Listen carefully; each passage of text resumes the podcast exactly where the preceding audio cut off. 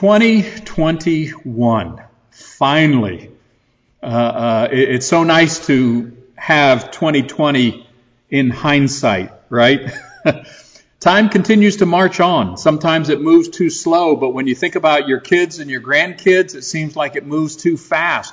Uh, you, you, you remember them as babies, and then they're graduating school, and then they're getting married, and next thing you know, they're having babies of their own. It happens in the blink of an eye, and it feels like just in some aspects of life, time just moves so fast.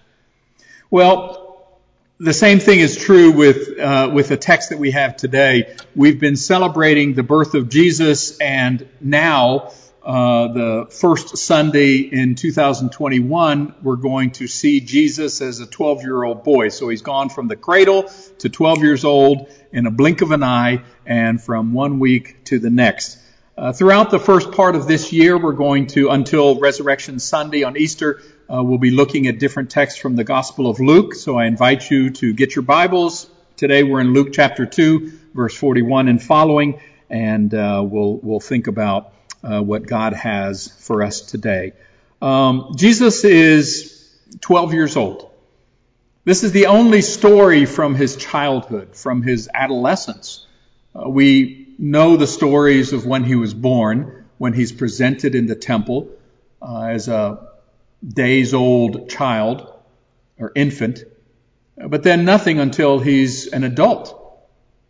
You know, different ones of us have sat down to write our life history.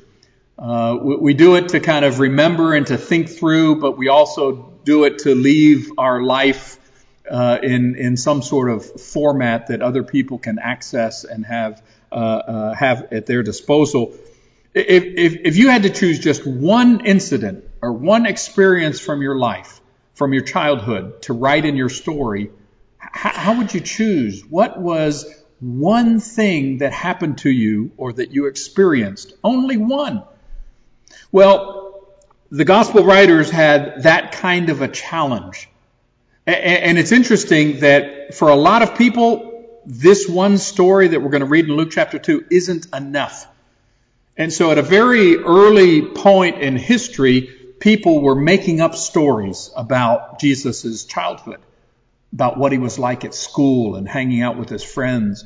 And some of the stories aren't very flattering to Jesus. It shows him as kind of manipulative, using his power to, to benefit himself, to get himself out of trouble. Some of them are kind of innocent, but at the same time, not true to his character. Uh, one where Jesus is five years old and he's making uh, uh, birds out of mud and clay, and um, and and the teacher was very happy with the other students' birds, and so uh, Jesus was feeling left out, so he claps his hands and converts them into real birds, and they fly away, and and then everybody loved Jesus. Well, those kinds of stories are not true to his character. We never see Jesus doing anything for his own personal benefit. And, and so uh, uh, those stories kind of get tossed to the side. But this story, Luke decides, needs to be a part of the biblical record. This story needs to happen. Why does Luke choose this story? Well, let's read it and see if we can uncover some ideas on how this story can even speak to us some 2,000 years down the road. I'm going to begin uh, at Luke chapter 2, verse 41. Every year, Jesus' parents went to Jerusalem for the Passover festival. When Jesus was 12 years old, they attended the festival as usual. After the celebration was over, they started home to Nazareth, but Jesus stayed behind in Jerusalem. His parents didn't miss him at first because they assumed he was among the other travelers. But when he didn't show up that evening, they started looking for him among their relatives and friends. When they couldn't find him, they went back to Jerusalem to search for him there. Three days later, they finally discovered him in the temple, sitting among the religious teachers, listening to them and asking questions. All who heard him were amazed at his understanding and his answers. Verse 48. His parents didn't know what to think. Son, his mother said to him, why have you done this to us? Your father and I have been frantic, searching for you everywhere. But, but why did you need to search? He asked.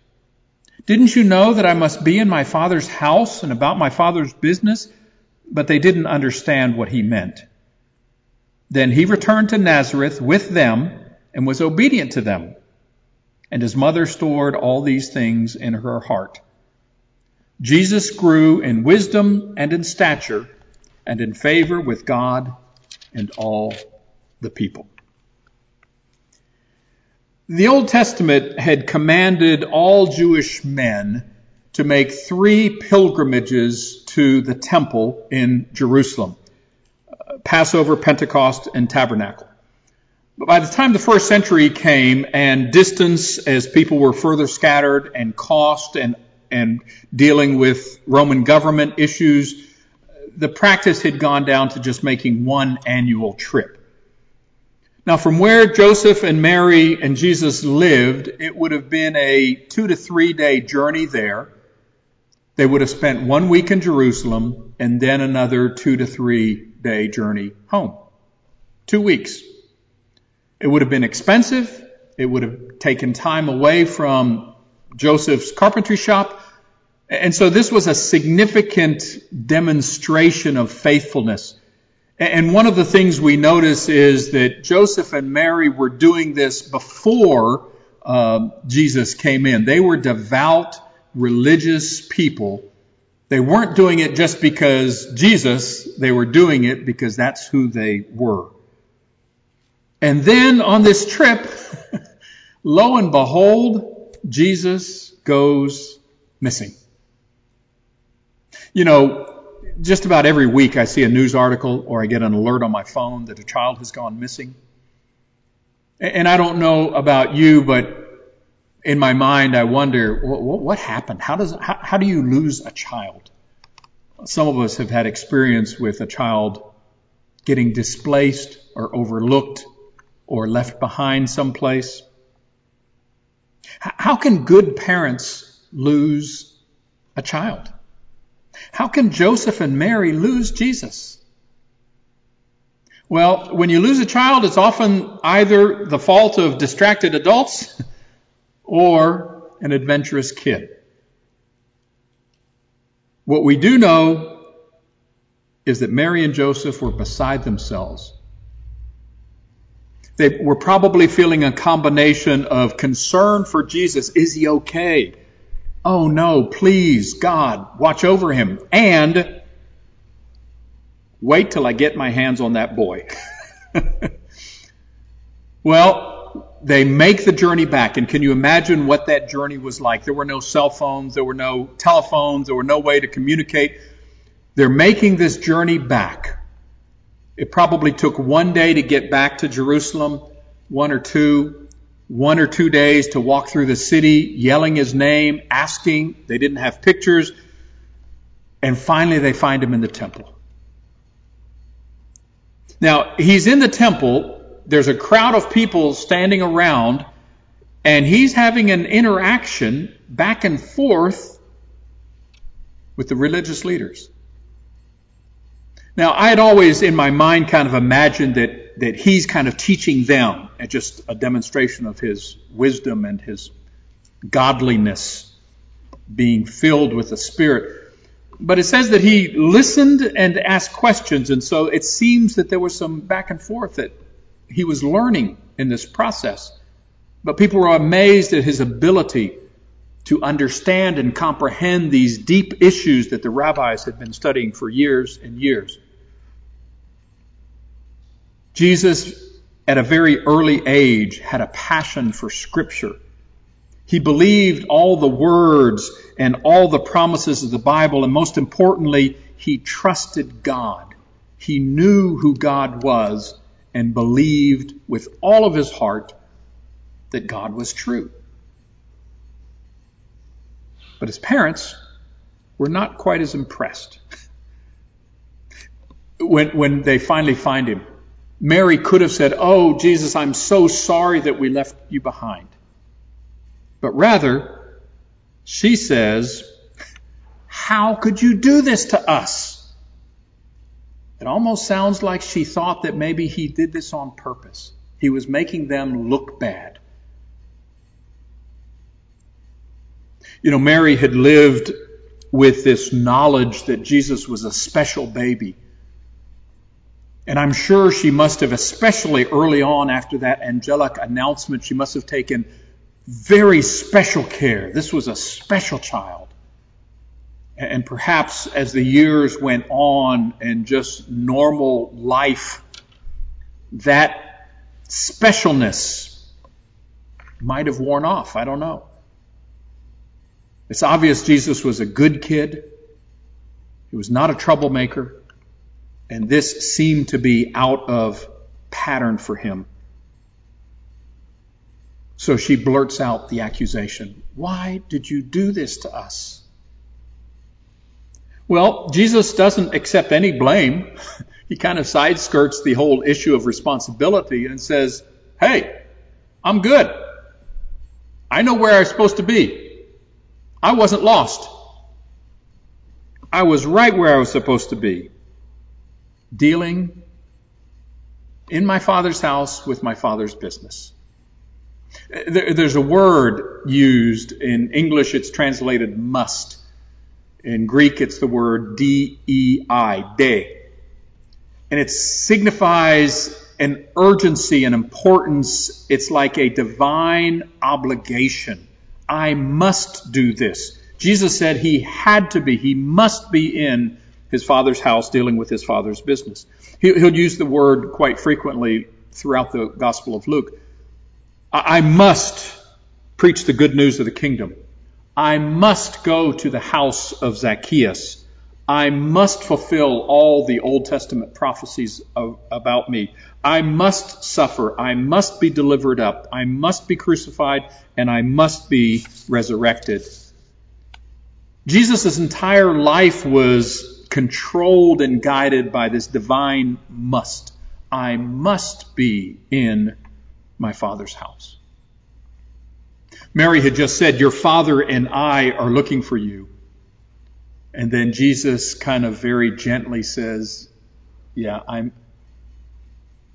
aware of my father. William Barclay says, See how very gently but very definitely Jesus takes the name Father from Joseph and gives it to God. It's also interesting that Jesus calls God my Father. Throughout the Old Testament, there's probably a dozen references to God as Father. So that in and of itself wasn't new, but to take it very personally, God is my Father. Abraham never said that. Moses never said that. David never said that. He, he's saying beyond a father figure for all of us, literally, He is my Father. And then the chapter concludes with a general description of Jesus' growth. I appreciate Ben's idea uh, in the Lord's Supper about this is a year for us to grow. And Jesus grew in wisdom and in stature and maturity in favor with God and with people. Let me suggest four takeaways that I think will uh, uh, help us as we think about what this text means and how we can understand this text for us. Uh, the first thing is there is value in good habits. I'm not a big fan of New Year's resolutions. Uh, statistics indicate that most people that make resolutions on New Year's Day uh, have worked them, convinced themselves it's not that important by about the third week of January, and that's when you see all the uh, exercise machines go back on sale, and that's when you see people drop out of their memberships for the gym and do all those kinds of things. But at the same time, it's never too late to start a good habit. So if you're looking to start a good habit today, well, make it, make it today and, and, and do it. Um, remember that when you want to start something new, it will take time. So be patient. Generally, 30 days is kind of a good marker to do something every day before it becomes like old nature and old hat. It's also helpful if you combine it with something else. And so if there's something that you're already doing, uh, let's say you're already eating breakfast, and so now you're going to read and listen to someone reading the Bible on your app uh, every morning while you're eating your breakfast. You're going to eat breakfast anyway, so then join something new to what you're already doing. And then the, the third thing I would suggest about beginning a new habit, um, don't try and do too much. Uh, uh, don't say you're going to read a book of the Bible every day. Um, that's probably not going to happen. It could happen, but uh, when you get to Psalms, you're going to get bogged down. It's going to take a while to work through that one. Uh, but um, uh, go slow, go long and uh, and remember that this is a, a, an endurance race, like a marathon, and so um, stay focused on the larger picture. So Joseph and Mary had good habits, and and that le- leads to our second point. Jesus needed a family to help him grow up.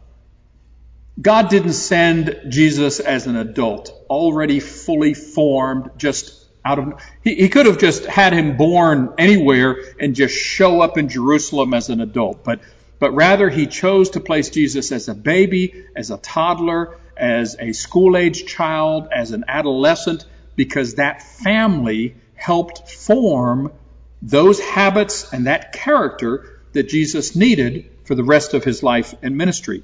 Roberta Hestenes, who's written a lot about the importance of family and family ministry, uh, says the following Family was the nurturing context within which Jesus was prepared for his life's work and mission. Family life was the primary place where Jesus was shaped for adulthood with character, values, and faith. His growth didn't happen by some extraordinary set of things, but by daily faith and work, by the worship and community practice and experience by his parents, siblings, in their home. Jesus grew up in a home that practiced good habits, and those habits then helped him grow and mature and become the man that he was. Now, many of us come from broken homes or highly dysfunctional families, but that doesn't mean we can't begin to then demonstrate God's grace and mercy even in the midst of the dysfunction that surrounds us. It might be harder, but it can happen. And we see numerous examples, not only in the Bible, but within our own congregation of individuals who've overcome extremely dis- dysfunctional situations to then have very successful and functional, uh, to a certain extent, uh, uh, families. And so um, that can happen. Parents, you're not raising children, you're raising adults. And what that means is that every day, every year, those young adults require and need more independence. Joseph and Mary learned one of the most important lessons that you can learn in life when it comes to children. Your children are not simply your children. They're God's children. And ultimately, He's the one who's going to Uh, uh, uh, see to their upbringing and to whom they ultimately belong. And children, just because the Bible talks about you becoming independent doesn't mean that you can diss your parents and that you don't have to listen to them. Jesus, who had of anyone on earth the right to do what he wanted to do, and not obey mom and dad because he's, after all, the Son of God, chose, after this incident, to go home and be a good son and not create waves until he left home to begin his ministry. So even Jesus learned to submit. In fact, Jesus submitted to his earthly father, but as we're going to see, he also submitted to his heavenly Father. A, a, third thing that I think is important for us to, to, to realize is that Jesus had to learn and grow in these various characteristics. Um, I, I don't know what you imagine, but Jesus wasn't born with a memory stick place where you could just put in all of the scriptures downloaded and then he could just recite them. He learned to memorize. Uh, he, he had to do that hard work of memorizing scripture like you and I struggle when we do our daily Bible reading and we do memory verses. You know, his physical development is the easiest part of that for us to see. His emotional and his intellectual development is a little bit harder. We seem to think that Jesus has kind of a, a step up, that, that he was already gifted so that it wasn't as hard for him. But uh, one of the things that this text teaches us, and, and these texts that talk about his development and his growth, is that Jesus had to learn. He had to grow. He had to memorize things. The, the one, if you want to say benefit, or, or, or the one uh, uh, uh, uh, step up that he had over us is he wasn't limited by sin. And so there was no laziness in him. Sin didn't ever enter into his head. He never had loss of memory uh, of, of memory brain cells because of drinking or drugs or bad behavior. Uh, Jesus never experienced those things, and so he was able to develop his brain in a completely maximized state. And so, if if you want to say that Jesus had an advantage, that was, I think, perhaps the only advantage that he might have had. He was, for all practical purpose, a young boy who then grew up and developed into a man. The last point, I think, is what I alluded to earlier. Jesus focus, my father's house, my father's business, I think dominates his life. His purpose was to do God's will. That was his only purpose.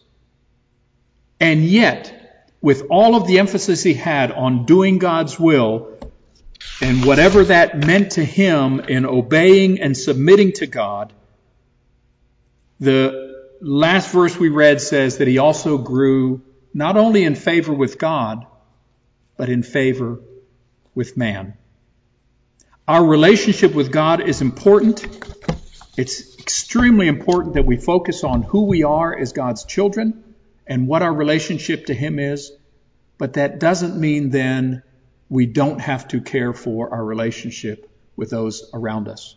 We can be fully devoted to God and yet find ways to be good neighbors to be good citizens and find ways to bring God's presence into the lives of those around us. I hope that this year is a year of growth for you. If it means a new Bible reading program, if it means starting a new app, if it means whatever it means, I pray that this year will see you grow in wisdom and in maturity, in favor with God and favor with man.